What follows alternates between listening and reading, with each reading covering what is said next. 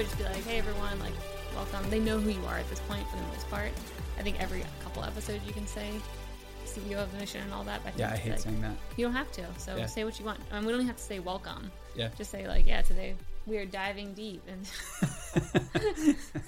we're gonna dive so deep that this is the mission daily and you caught us in between uh just a conversation here at the studios thanks for tuning in it's always a pleasure to be here with you. And in today's episode we're going to talk about how to find the others. So each of us have friendships relationships coworkers employees romantic interests whoever we're trying to connect with it's really tough. And we want to talk about the best ways to display vulnerability curiosity as well as signal so we can attract some of the right people at the right time and generally just have a more meaningful life more meaningful life full of connections i think that's what everybody is increasingly look, looking for a lot of these digital technologies they came with big promises in terms of what they were going to do or unlock for us and people are starting to discover that hey being on social media is kind of lonely but connecting in the real world building something real with a team of people that's cool steph agree. Connecting in the real world is the most important, and to do that, a great way to signal to your people is to go Ooh. to Twilio's Signal Conference in Well played. Thank Well you. played. So their Signal Conference is taking place in San Francisco, October 17th through the 18th, and their theme is artificial intelligence, authentic communications. So if you go to signal.twilio.com and use our promo code Mission20, you can get 20% off the conference tickets. I love it. Conferences, books, and taking meetings with people you get introduced to. Those are some foolproof ways to start, yeah, really building a network and finding some of those people that you can have history with and, yeah, just embark on adventures with. So, I- I think that's really cool.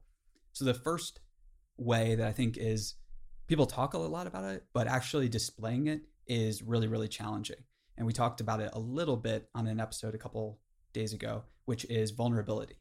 So, Steph, how do you think about vulnerability? And when do you think it's appropriate to display or uh, just, yeah, just just do? How do, how do we go about that? Yeah, I think when, well, it depends. When you first meet someone, I think everyone, just like Russ Roberts was saying previous episodes, Yeah. everyone has a wall up and they're trying to, you know, act They have the cool. armor on. Armor, exactly. They, they want to act cool. They want to sound cool. They want to, you know, not show maybe too much of themselves, afraid that maybe they won't look that good or someone won't want to be friends with them if they do. And I think that's an okay strategy until you realize that you trust someone and, you know, you really can tell them all your dirty secrets because I think that's actually healthy to be able to have someone to talk to about that kind of stuff and really get vulnerable about you might be in a good mood right now, but I'm pretty down and I need someone to talk to about that. So I think it does take a little bit of time, but if you can mm-hmm. find the right people who have the empathy and you have empathy towards them and you can really talk about anything you want, that's when you're in the perfect spot. But finding those people can be a little difficult and vetting them to see, you know, are you the person who's going to make me feel comfortable with sharing this type of stuff? Yeah, definitely. Because I mean, we all know the feeling of displaying vulnerability and then having a situation where the person like almost immediately tries to take advantage of that Yes. or downplay it or laugh at it or whatever. And that's a big impediment to actually doing it again in the future. Yeah, it can mm. actually make it worse sometimes if you share something and someone comes back either, you know, maybe you say like, "Oh, I had a hard day today," and someone's like, "Well, I had an even harder week today because of X, Y, or Z." It can make things even worse because you know it's like, "Oh, is this just a one-up game?" Like I'm trying to have a deep conversation here and you know let my emotions out, but instead you want to one-up me. So I, I have definitely seen that happen a lot, and then you just get defensive, and from then on out, it's like you hold things in instead. yeah those, those are really really big challenges and they're not easy things to do but i think that just like the other day when we were talking to russ roberts or when i was yeah talking to him it's a practice and it's just an uncomfortable practice that you have to kind of perfect and i think that experimenting with it too is great so earlier on in some relationships try it see what happens when you display vulnerability or if you're really stressed out about something just putting it out there saying like i'm overwhelmed right now about this here's what I'm feeling. Can you help? Because the best way to get to know someone is honesty.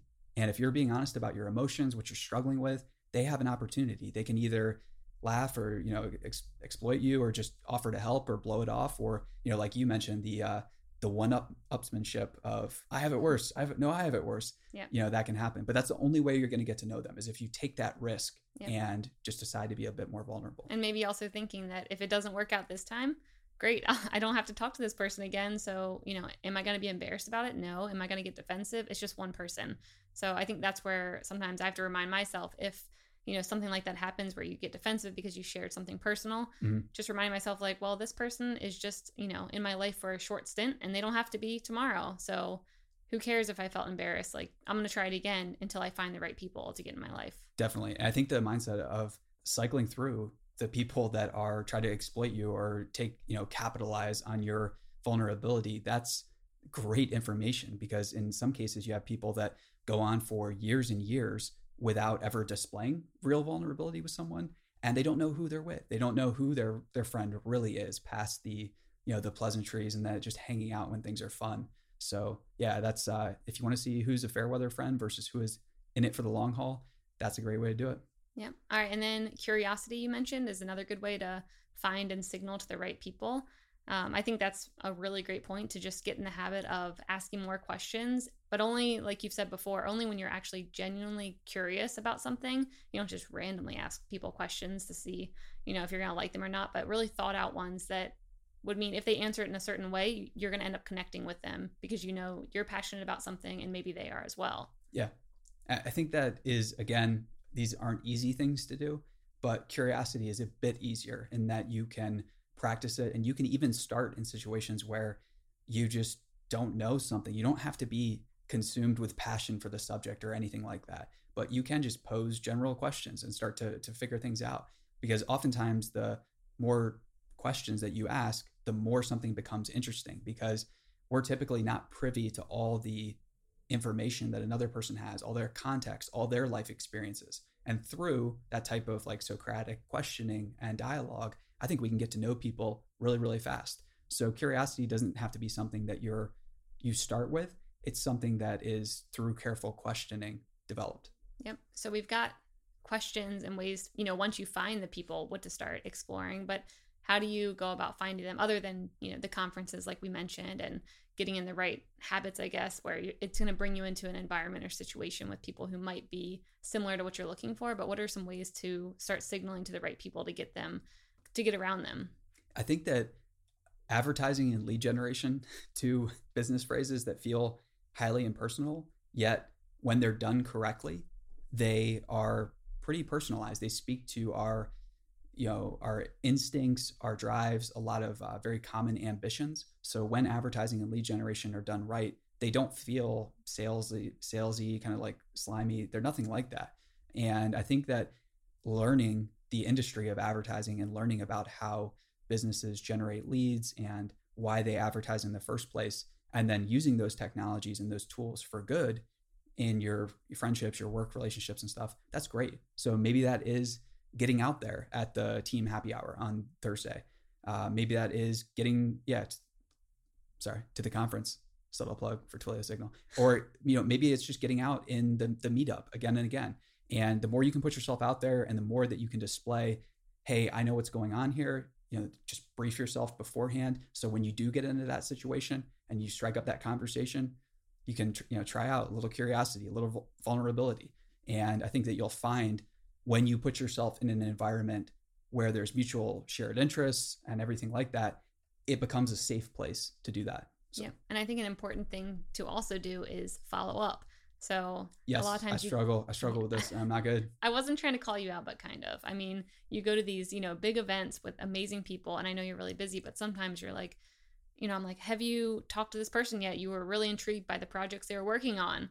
And you're like, oh, I haven't gotten around to it yet. And I think making sure that you follow up, even if you don't know if every follow up will be worth it or Mhm. if everyone will pan out, just making sure that you can feel on your end that you're trying your best to get in contact with the right people, especially if you've already met them and you've already vetted them. You've already done 90% of the work. So 10% is just an email or a text. Yeah, I think that subconsciously or consciously, I, I don't know which which is which. Maybe it's conscious now, but it's just a struggle because of the intimidation component. When you're you hear about some of the things that people are working on, and it's so incredible. In in some cases, following up seems almost rude and like an intrusion of time, and that's something I yeah definitely struggle with is following up and worrying. Am I delivering enough value? Are they going to be irritated because they're so busy?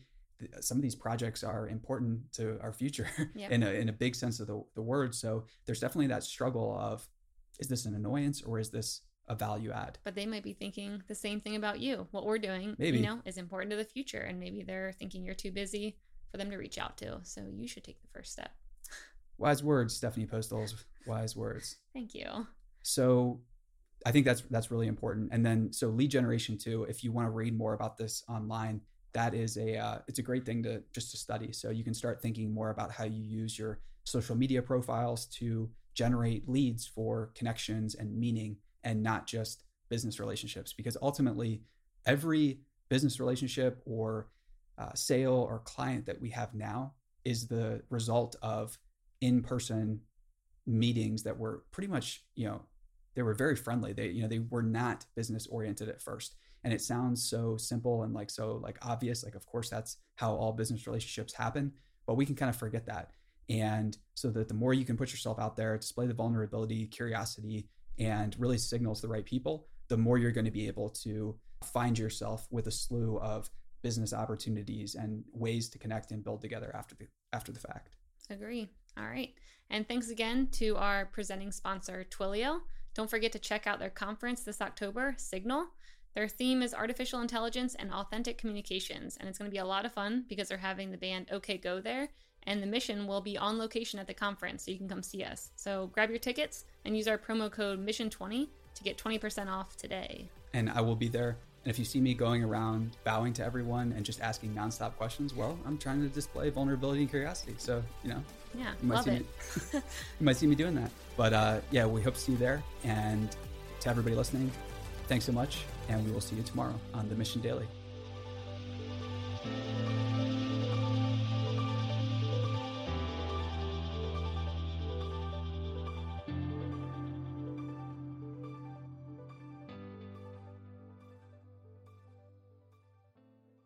Hey, listeners, thanks for tuning into this episode. I hope you enjoyed it as much as I did. If you haven't already, please subscribe, rate, and review this podcast. It helps spread the word, and I would greatly appreciate it. See you next time.